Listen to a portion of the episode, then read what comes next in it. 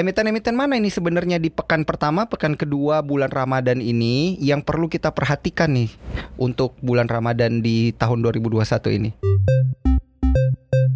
Jadi kalau selalu mau mantau di bulan Ramadan ini sebenarnya ada kenaikan tapi ya nggak gitu banyak gitu. Mm-mm. Biasanya bakal kalau mau nyari yang yang mover ya berarti apa? Mm-mm. Yang ada kenaikan atau penurunan ya bukan bukan value. Mhm. Itu biasanya saham-saham retail. Kalau lu mau ngomong konsumer ya emang nggak menarik ya ini tahun pemulihan ekonomi. Hmm, gitu. Kalau tahun pemulihan ekonomi orang carinya saham-saham siklikal gitu.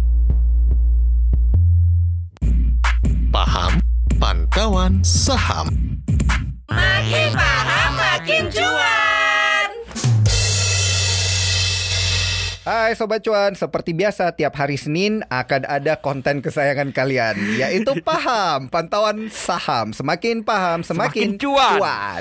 Tentunya bareng gue Daniel Wiguna dan rekan gue Gue Triputra dari tim riset CNBC Indonesia. Dan kembali lagi Sobat Cuan di pekan ini IHSG kita dimulai lagi dengan koreksi Greng, greng, Nah ini balik lagi Ini apa gara-gara gue siarannya sama lu ya Jadi koreksi mulut tiap hari Itu tiap hari bro? ketemu mulu gak sih? Iya, tiga, makanya. pekan ketemu mulu. gue selain bosen, gua. nah sama bosen kan selain bosen lihat IHSG koreksi gue juga bosen nih ngobrol sama lu mulu nih apa kita perlu Aduh. minta sama produser ganti Iya nih? nggak- ganti jadwal, ganti jadwal. eh jangan nanti nggak rame bro harus Iya. kita berdua gitu ya nah ini bro kita lihat kan masih loyo nih IHSG walaupun bertahan di 6000 tapi sideways turnovernya juga 9,3 triliun Eh, 10 triliun aja nggak nyampe nih terus ternyata net foreign sale lagi nih 192,7 miliar rupiah. Kita tahu awal pekan ini dimulai dengan minim sentimen. Kita juga menantikan keputusan dari eh, Bank Indonesia Peri Warjio nanti eh, suku bunganya kayak gimana gitu ya. Hmm. BI 7 days reverse repo rate.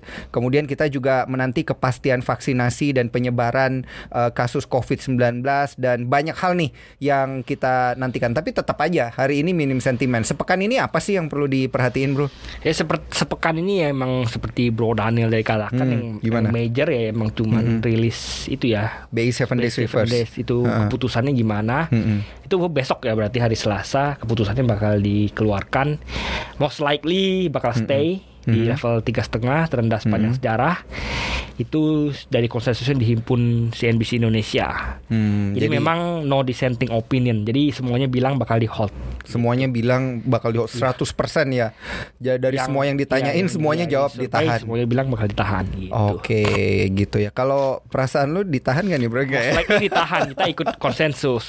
Kalau Oke, ekonom harus ikut konsensus. Oh gitu. Kalau perasaan lu sama si doi, iya. jadi curcol ya.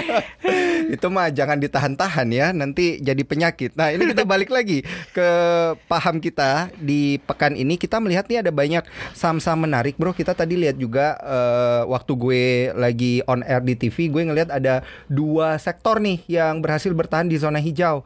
Salah satunya tentunya ini adalah dari sisi properti gitu ya. Kita li- ada lihat juga saham-saham konstruksi bertahan di zona hijau. Kemudian kita juga ada lihat saham-saham konsumer begitu ya. Walaupun dia menguatnya tapi tipis aja, sempat menguat, tapi ini kayaknya ditutupnya pada merah-merah nih. ditutup hari ini. Yang hijau itu farmasi, Bro. Farmasi justru Iya. yang hijau. Ini kenapa nih? Karena kita dapat Kayaknya digoreng eh, lagi.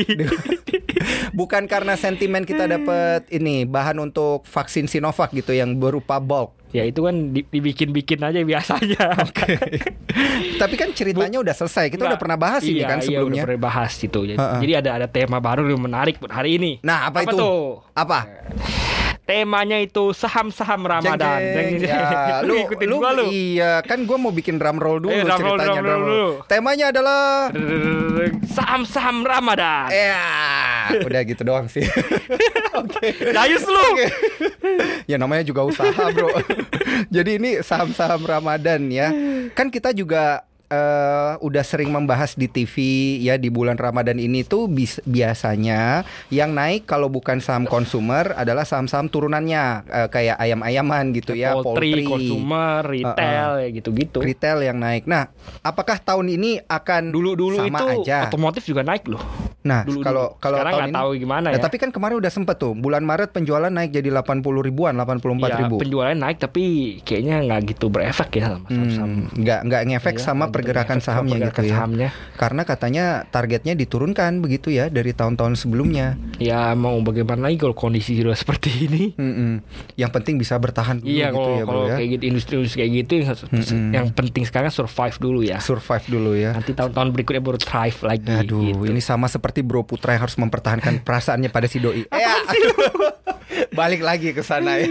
Curcolnya Bro Putra. Nah, gini ya, Udah Bro. lu yang curcol ya jangan lu nih. Ya gak apa-apa dikit-dikit kan supaya si doi denger juga nih di konten kita kan. Bro, gini. Mana nih doinya Daniel nih? Woi, doi saham dulu, woi, jangan doi dulu nih. Ini kalau kita lihat nih pergerakan emiten-emiten selain otomotif ya, itu kan tadi kita ada bahas eh, emiten poultry, emiten eh, consumer retail. Apakah itu itu doang nih di tahun ini balik lagi sama kayak tahun lalu? ya kemungkinan besar tahun ini tuh ada yang manggung ada yang nggak manggung di di saham-saham Ramadan yang biasanya Hmm, Ramadan hmm. bakal ada yang manggung ada yang nggak manggung ya. Hmm. Jadi ya kalau menurut gua sih otomotif mungkin bulan ini nggak bakal banyak gerak. Mm-mm. Poultry itu udah naik kalau poultry. Itu Mm-mm. dari dari Q1 tuh udah mulai curi start. Ya. Kalau lihat di Q1 itu saham-saham yang RQ45 yang paling kencang terbangnya itu poultry. Oke. Java nomor satu, Tupin itu nomor 3 atau 4. Heeh. Jadi ya untuk tahun ini potensinya masih ada di retail. Retail Mhm. belum belum begitu banyak lah ya. Hmm. Poultry juga masih ada potensi world upside. Tapi hari ini gue lihat saham Rals tuh, uduh, hampir double digit tuh naiknya hari ini. Ramayana Lestari Ya, Rals. RAS itu kan baru ada double digit malah dia. Ah, ah, double digit, iya. 10,18 persen. Oh iya, iya baru- terakhir ditutup 10,8. Dia mengumumin mau buyback kan dia kan. Buyback saham. Buyback saham, sahamnya terbang. Ini sobat cuan ada yang udah chip in nggak nih? Kalau udah chip in ini udah menikmati sedikit gurihnya buyback eh, apa sentimen buyback sahamnya Rals ya. Nah, tapi selain itu apa aja sih nih yang perlu diperhatiin oleh sobat cuan utamanya di bulan Ramadan nih kan kita temanya saham-saham yang gurih di bulan Ramadan ketika puasa. Apakah investor dan sobat cuan juga ini eh, puasa bertransaksi nih karena kita lihat nilai transaksinya lesu banget ini, Bro. Ya emang ini, ini transaksi yang memang masih lesu ya walaupun kita tahu ini kemarin itu pekan ah, akhir pekan lalu itu tuh Mm-mm. Bitcoin crash kan Mm-mm. walaupun udah agak rebound tapi masih belum balik ke level sebelumnya emang udah rebound tapi ya sebelumnya kan diharapkan ketika Mm-mm. Bitcoin crash ada capital outflow dari retail retail corona yang sebelumnya keluar ke Oke. yang sebelumnya pindah ke Bitcoin ya tapi ternyata nggak nggak gitu masih belum terasa gitu masih belum terlihat Hmm. gitu Mm-mm. Dan memang IHSG juga lagi masih konsolidasi gitu. Jadi belum menarik buat dilirik sama trader gitu. Jadi ya Mm-mm. segitu-segitu aja lah Hmm, jadi maksudnya gimana nih? Investor lebih memilih untuk transaksi di Bitcoin nih selama bulan Ramadan daripada Ya. ngelihat IHSG gitu. ya sekarang kalau lu mau lihat trennya ya sebenarnya kayak gitu Tran- Mm-mm. transaksi cryptocurrency itu lagi naik-naiknya Mm-mm. IHSG lagi turun-turunnya gitu jadi ya emang investor ya lagi taruh sementara mereka trading di sana karena kemarin-kemarin itu kan masih uptrend ya kalau lu trading di apa aset apa pun yang uptrend kan enak banget Heeh. taruh naik dapat duit Oke. taruh naik dapat duit Jadi gampang ini gitu namanya strategi berselingkuh dengan Bitcoin ya, Bitcoin atau kripto-kripto lainnya. Ya selama mendapatkan cuan ya gitu ya, tapi tetap diperhatikan risiko-risikonya ya guys, karena bertransaksi di Bitcoin juga akan ada risiko yang berbeda begitu ya dengan kalau kita bertransaksi di indeks Iya. harga saham gabungan kita. Nah ini gue menarik nih yang lu bilang tadi hari ini kita mulai dari yang hari ini deh, yang sektor konsumer justru farmasi gitu dan tadi lu bilang itu kayaknya mau digoreng lagi nih saham-saham farmasi nih. Gimana lu yang goreng ya? Ngaku lu. lu lu bahas farmasi mulu lu eh, Gimana nyangkut gimana? ya lu ya Lah ini kan pasti banyak sobat cuan juga nih yang kemarin di yang kemarin mungkin Ya, nyangkut di tujuh ribu. Kalau dari gua sendiri sih potensi buat balik ke level sebelumnya sih kecil ya. Buat balik ke all time high-nya atau level sebelumnya sempat ke 7000 gitu Mm-mm. kecil. Mm-mm. Apalagi untuk yang K- KFI NAF gitu-gitu tuh Mm-mm. susah mau balik ke sana lagi. Iya, tapi kalau kita lihat chartnya ini KF uh 7,57 persen naiknya hari ini. Enough kalau kita lihat Enough hari ini terbangnya itu 6,91 persen. Ini market makernya sama ya bro ya kalau kayak gini ya. Karena geraknya mirip banget nih. Coba kita lihat Itamara Norayani biasanya kan Ira juga ikut nih mengekor. Tuh, naik juga 16% malah naiknya 16,56% tapi emang seperti yang Bro Putra bilang ini belum menyentuh level tertinggi sebelumnya kalau di IRA itu ada di 3.700an nah ini apa sih sebenarnya nih yang perlu diwaspadai buat uh, sektor konsumer utamanya yang uh, bertransaksi di apa nih emiten-emiten vaksin gitu ya kalau mau transaksi di sini ya hmm. jangan hold panjang karena emang valuasi udah mahal gitu hmm. aja kalau mau mau saran Main aman gitu. aja ya aman aja kalau mau hmm. apa udah naik ya take profit kalau turun ya terpaksa cut loss gitu hmm, aja iya, iya iya strateginya sama seperti yang kita udah bilang sebelumnya berarti ya udah pernah ada dan, kita bahas di paham-paham sebelumnya hmm. dan emang kalau apa gua balik lagi ya lu udah out nih lu hmm. bahas farmasi gua mau lanjut lagi kalau emang bulan Ramadan hmm. itu hmm. biasanya IHSG tuh hijau hmm. kenapa IHSG hijau tuh jadi udah dari 2016 15 hmm. itu tuh eh, apa udah 6 7 tahun itu kalau bulan Ramadan IHSG cuma merah dua kali. Mm-hmm. Gitu. Kenapa? Karena biasanya ada ada daya beli masyarakat yang tumbuh karena mm-hmm. THR. Mm-hmm. Terus kalau di bursa kita memang masih belum masih belum terlalu canggih ya. Kalau di bursa luar itu kalau ada stimulus cek kayak gitu tuh mereka pakainya tuh buat beli saham loh. Hmm, Jadi okay. atau nggak kalau kalau sekarang mereka pakai buat beli kripto. Tapi dulu mereka memang pakai buat beli saham. Gitu. Jadi ketika ada stimulus cek biasanya marketnya benar-benar rally gitu. Tapi kalau kita masih belum ada efek kayak gitu. Biasanya masih dipakai buat beli makan, okay. beli baju. Tapi kan kalau kita lihat tahun lalu itu nilai transaksi di bulan Ramadan tuh nggak serendah ini juga gitu kan. Ini tahun ini doang nih yang rendah banget. Tahun lalu sebenarnya juga agak rendah ya hmm. karena kita tahu itu tahun pandemi tahun lalu kalau 2019 oke okay lah itu lumayan lumayan tinggi tapi tahun lalu itu juga mulai agak sepi nggak nggak rame hmm. gitu. Dan memang kalau tahun dua lalu itu kan gara-gara pandemi orang mm -hmm. transaksi gitu market juga masih galau gitu kan mm -hmm. Nah tahun ini juga masih sepi juga gitu. Jadi kalau lu mau ngomong transaksi sepi ya sepi gitu. Tapi mm -hmm. kalau saham-saham naik ya tetap ada aja yang naik gitu. Jadi emiten-emiten mana nih bro? Supaya kita nggak out nih kan out of topic. Yang penting, yang penting kita tidak keluar dari pandangan si doi. Eh ya. curcol lagi. ya, jadi emiten-emiten mana ini sebenarnya di pekan pertama, pekan kedua bulan Ramadan ini yang perlu kita perhatikan nih untuk bulan Ramadan di tahun 2021 ini? Kalau lu mau ngomong sektoral itu dari mm -hmm. 6 7 tahun terakhir itu yeah. yang konsisten hijau waktu Ramadan itu tuh barang-barang konsumen, mm -hmm. itu konsumer itu konsisten hijau lalu perdagangan juga konsisten hijau mm -hmm. itu dua yang menarik dan satu lagi yang menarik itu tuh CPO juga biasanya lumayan manggung gitu. Hmm, CPO justru. CPO juga biasanya. Nah ini manggung. CPO tuh kenapa tuh bisa manggung?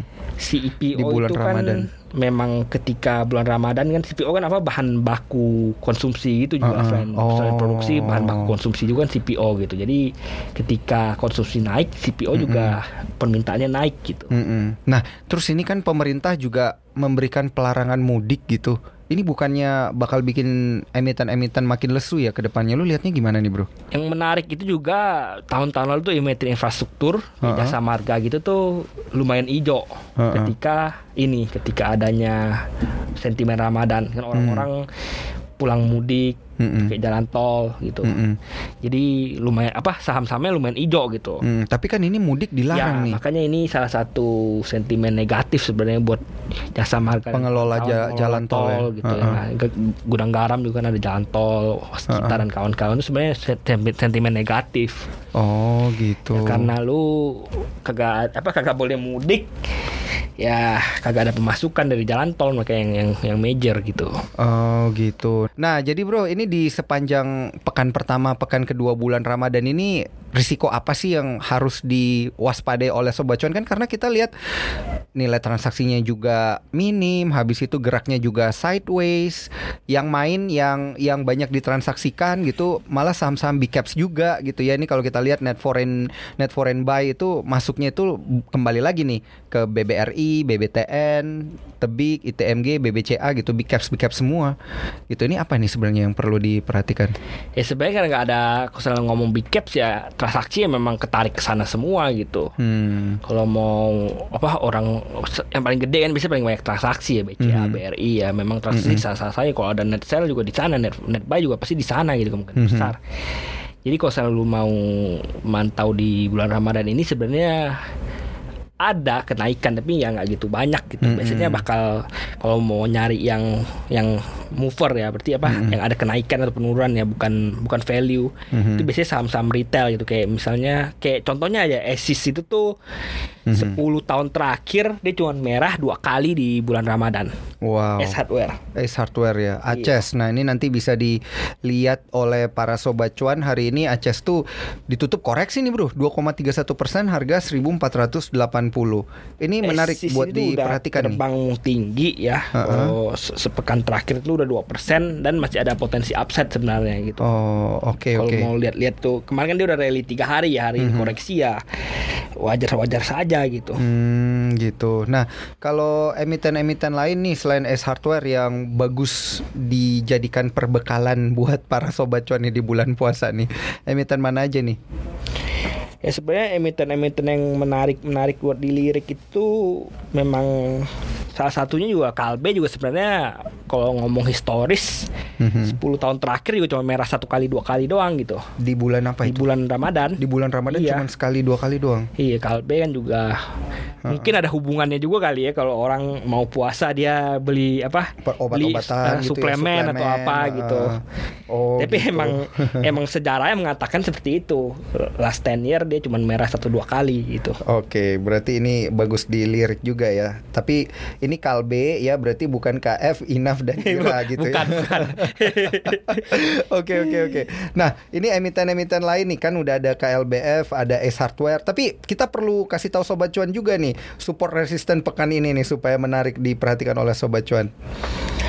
Iya, support pekan ini masih di angka 6000 ya. Semoga tidak jebol ke bawah 6000 lagi. Oh, itu IHSG. Jebol Enggak, Bro. IHSG. Maksudnya untuk S Hardware nih, Oh, support S1 resisten sama supaya lu Iya, lu supaya ESG juga nih ESG lebih penting loh dari Oh, IHSG lebih penting. Ya udah IHSG dulu. Berapa nih? Berapa? ESG semoga nggak jebol ke bawah 6000 ya. Heeh. Ad, apa kemung kecil lah kemungkinan jebol ke bawah 6000 pekan ini kalau nggak ada berita-berita buruk ya. Mhm. Kemungkinan besar sih masih konsolidasi di 6000 6100 tapi kemungkinan besar bakal noel 6100. Hmm. Jadi toel toel terus turun, turun lagi. Aduh, amit amit. Ya ini eh, kita balik lagi tuh. Belum dikasih tahu nih ke sobat cuan nih support ya. support resistennya S Hardware. S hardware supportnya di 1400 ada potensi tembus 1500 1585 lalu next levelnya. 1585 untuk ne- next levelnya ya. level 15 dulu kalau bisa Uh-uh. tembus bisa ke 1585 Heeh. Nah kalau KLBF sendiri gimana nih? Karena kan kalau kita lihat sepekan belakangan KLBF itu sideways banget loh ini Iya, geraknya. Kalau KLBS sebenarnya sideways banget jadi kalau mau emang lu hold sampai lebaran kalau memang mau Beli sekarang Iya, holdnya sampai kalau mau lebaran. Spekulasi apa yang terjadi 10 tahun lalu terulang tahun ini ya lu beli sekarang hold sampai lebaran gitu. Hmm, level-levelnya juga nggak jauh-jauh nih dari Dia level 1510 pertama gitu. menguji satu supportnya sebenarnya udah apa nggak nggak jauh ya dari supportnya sekarang. Support itu 1465 dia ada potensi naik ke 1550 kalau misalnya itu jebol bisa ke 1600 Hmm, sekitar, gitu. sekitar segitulah. Kalau di okein sama market makernya gitu ya. Oke. Ini kalau kita lihat emiten-emiten lain nih yang kayak Kakak. Unilever nih gimana nih? Kan itu biasanya naik. Unilever, INDF, habis itu ICBP itu kan konsumer-konsumer gede. Tuh nih gimana sih sebenarnya konsumer-konsumer gede itu tuh kalau dari gua sendiri sih sebenarnya udah agak berat ya jalannya. Apalagi Unilever tuh valuasi udah mahal. Dan Heeh. market juga udah mulai menyadari kalau valuasinya mahal pas di Heeh. stock split kan. Jadi geraknya tuh udah agak berat gitu Hari ini koleksi tapi ya kalau 0,4 mau ngomong ada sentimen Ramadan untuk mereka sebenarnya ada gitu jadi ada potensi buat naik walaupun nanti setelah Ramadan setelah Lebaran ada ada potensi anjlok lagi gitu Hmm, oke oke oke. Ini udah udah koreksi 0,4 persen hari ini di 6.300. Support resisten dong bro. Nih kasih arahan buat para sobat cuan. Untuk Unilever dulu. Dari Unilever itu supportnya masih Hari ini Unilever sentuh 6225 tuh tadi. support kuat dia masih di 6 6000 masih kuat kayaknya. Nggak bakal jebol ke bawah 6000 Ini 6225 itu ternyata level terendah sepanjang tahun ini loh. Iya, 6 6225 berarti itu yang jadi yang jadi supportnya berarti kan karena Heeh. terendah sepanjang tahun ini bisa jadi itu jadi supportnya gitu. Tapi Oh, oke. most likely nggak bakal jebol ke bawah 6000 lah Unilever dalam bulan-bulan terdekat ini. Mm-mm. Sentimen terberat dari dari ini sebelum kita lanjut ke emiten-emiten lain ya. Ini sentimen terberat untuk emiten-emiten konsumer sama retail ini apa sih sebenarnya? Kayak ini kan beberapa emiten big cap yang konsumer itu malah koreksi loh ini di tahun ini.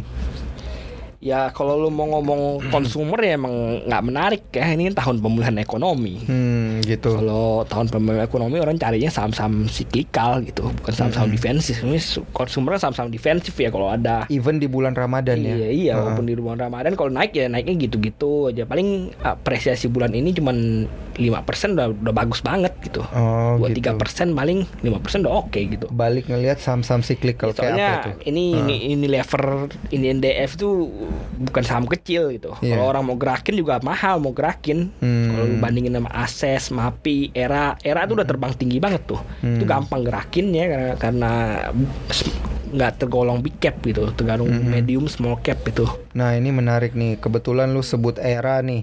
Setelah dia terbang split ya, Heeh, di pekan di pekan lalu, habis itu juga ada aksi korporasi stock split. Ini hari ini lumayan nih koreksinya 3,91 persen, ditutup di 615 rupiah. Nah untuk para sobat cuan yang sudah memiliki era nih level-level berapa nih yang perlu diperhatikan nih untuk era? Supportnya di GoPay kuat di 500. Mm-mm. Kalau lu dia balik ke di kalau dia, dia bisa jebol 660-nya ya, itu bisa ke 700 next kayaknya. Oh gitu. Ini yang perlu diperhatikan oleh sobat cuan ya. Nah karena Ini- kan biasanya eh, orang tuh pas bulan Ramadan beli handphone baru gitu ya. Ini era tuh udah deket all time high loh. Mm-mm. All time high itu udah di 680.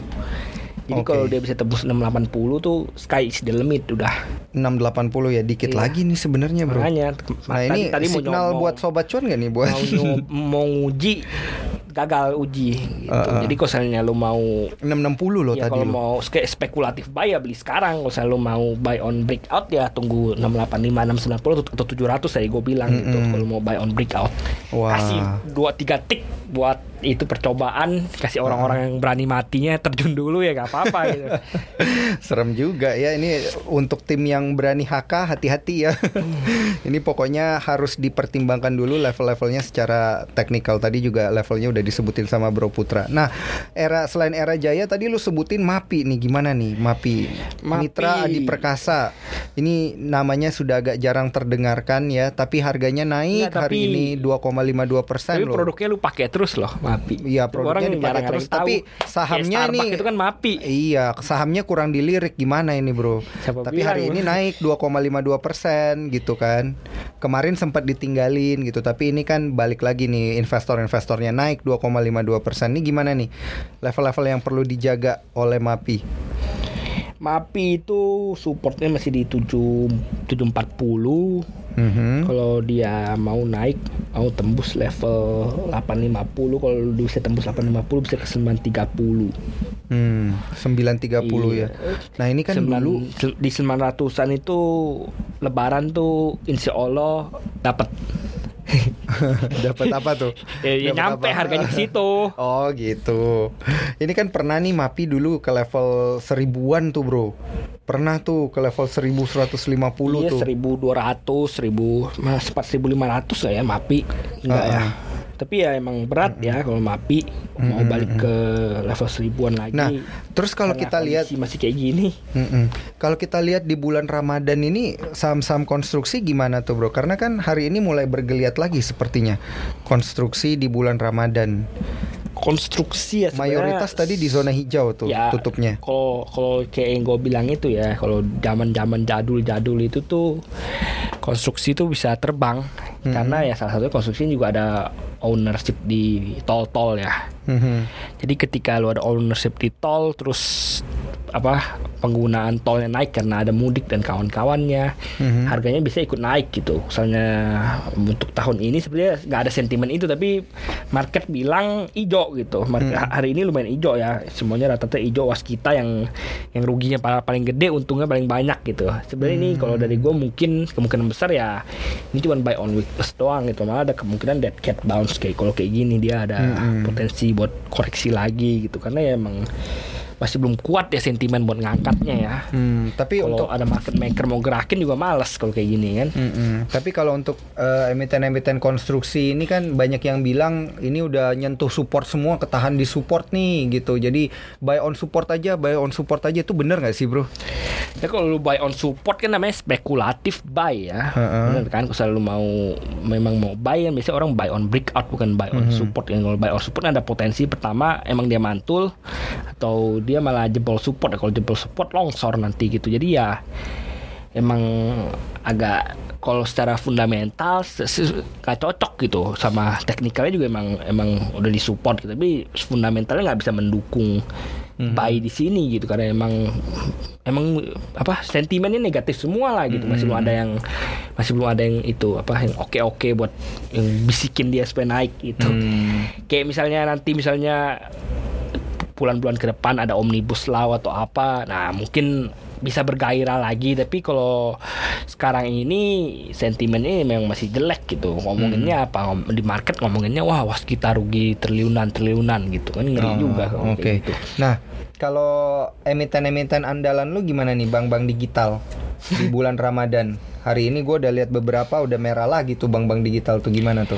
sebenarnya nggak itu apa nggak nggak ada sentimen buat mereka juga apalagi ini semua kan tentang spekulasi doang ya ketika euforia yang selesai ya sahamnya anjlok gitu aja Hmm. jadi nggak menarik Apa, lu ngomong Ramadan ini nggak nggak ada nggak ada, yang- hubungannya gitu nggak ada Oke, sentimen buat ada mereka gitu Ber- tapi bukan berarti storynya atau ceritanya bank-bank digital ini atau bank yang mau jadi bank digital atau lain sebagainya terkait dengan digital begitu ya narasi digital itu storynya belum habis kan tapi ya di 2021 ini. Sebenarnya tuh ada yang bakal ada yang mungkin diakuisisi, ada yang sangat kecil sekali kemungkinan diakuisisi gitu. Kayak misalnya gue selalu katakan kalau lu bank digital udah punya orang tua, udah punya ayah.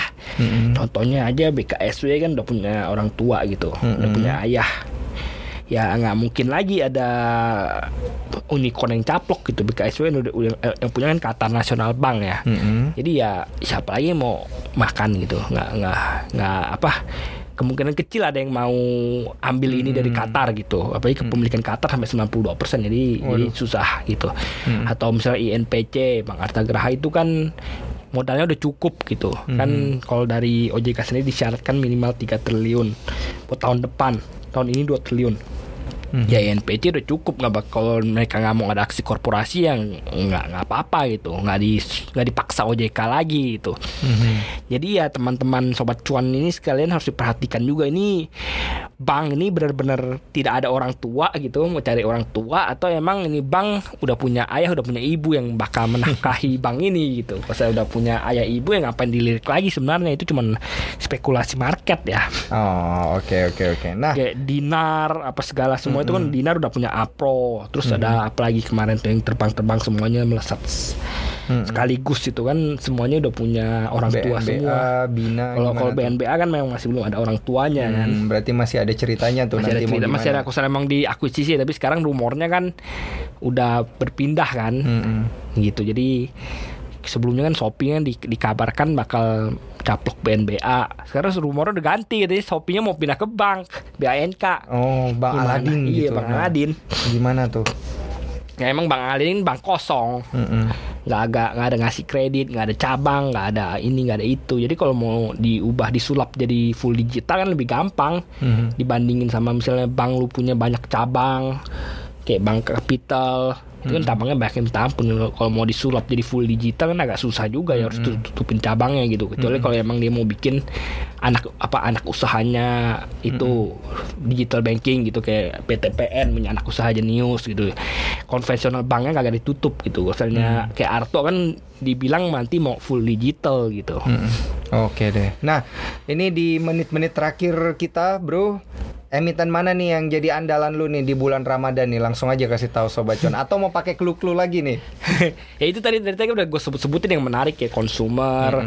Terus Yang jadi andalan lu deh emiten mana? Kasih tiga opsi gitu buat para sobat cuan. yang dari poultry itu menarik sebenarnya tiga-tiganya menarik dapat Mm-mm. pin main tapi yang mungkin ada kenaikan tuh ya, apa yang yang mungkin terbang-terbang itu mungkin masih main ada potensi Malindo Fit Meal iya, ya. Malindo Fit Meal gitu Mm-mm. Yang ada potensi buat tiba-tiba nyentak gitu Mm-mm. karena kenapa karena yang market cap yang paling kecil ya main gitu Hmm. kalau kalau bandara mau goreng ya gampang Oke. Terus Berarti dari Heeh, apa dari lagi?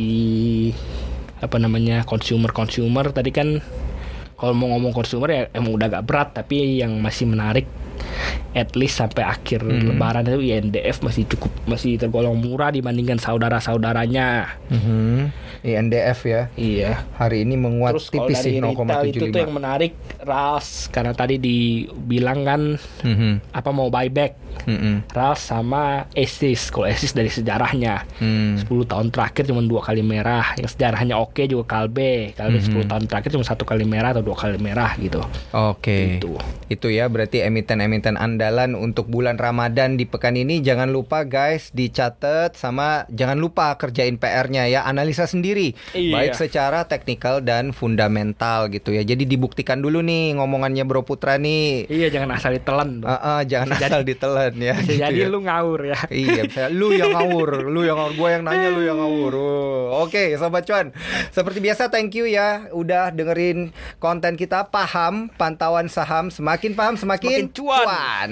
Oke, bareng gua Daniel Guna dan gua Triputra jangan lupa dengerin podcast kita setiap hari ini lagi Senin. dengerin mereka bro Iya, jam 7 malam untuk konten kita. Jangan lupa ya di Apple Podcast dan juga Google Podcast ya dan juga di Spotify. Jangan lupa di follow cuap cuap cuan dan Instagram kita cuap underscore cuan. Oke, sampai jumpa di pekan depan di episode paham paham selanjutnya. Bye. bye bye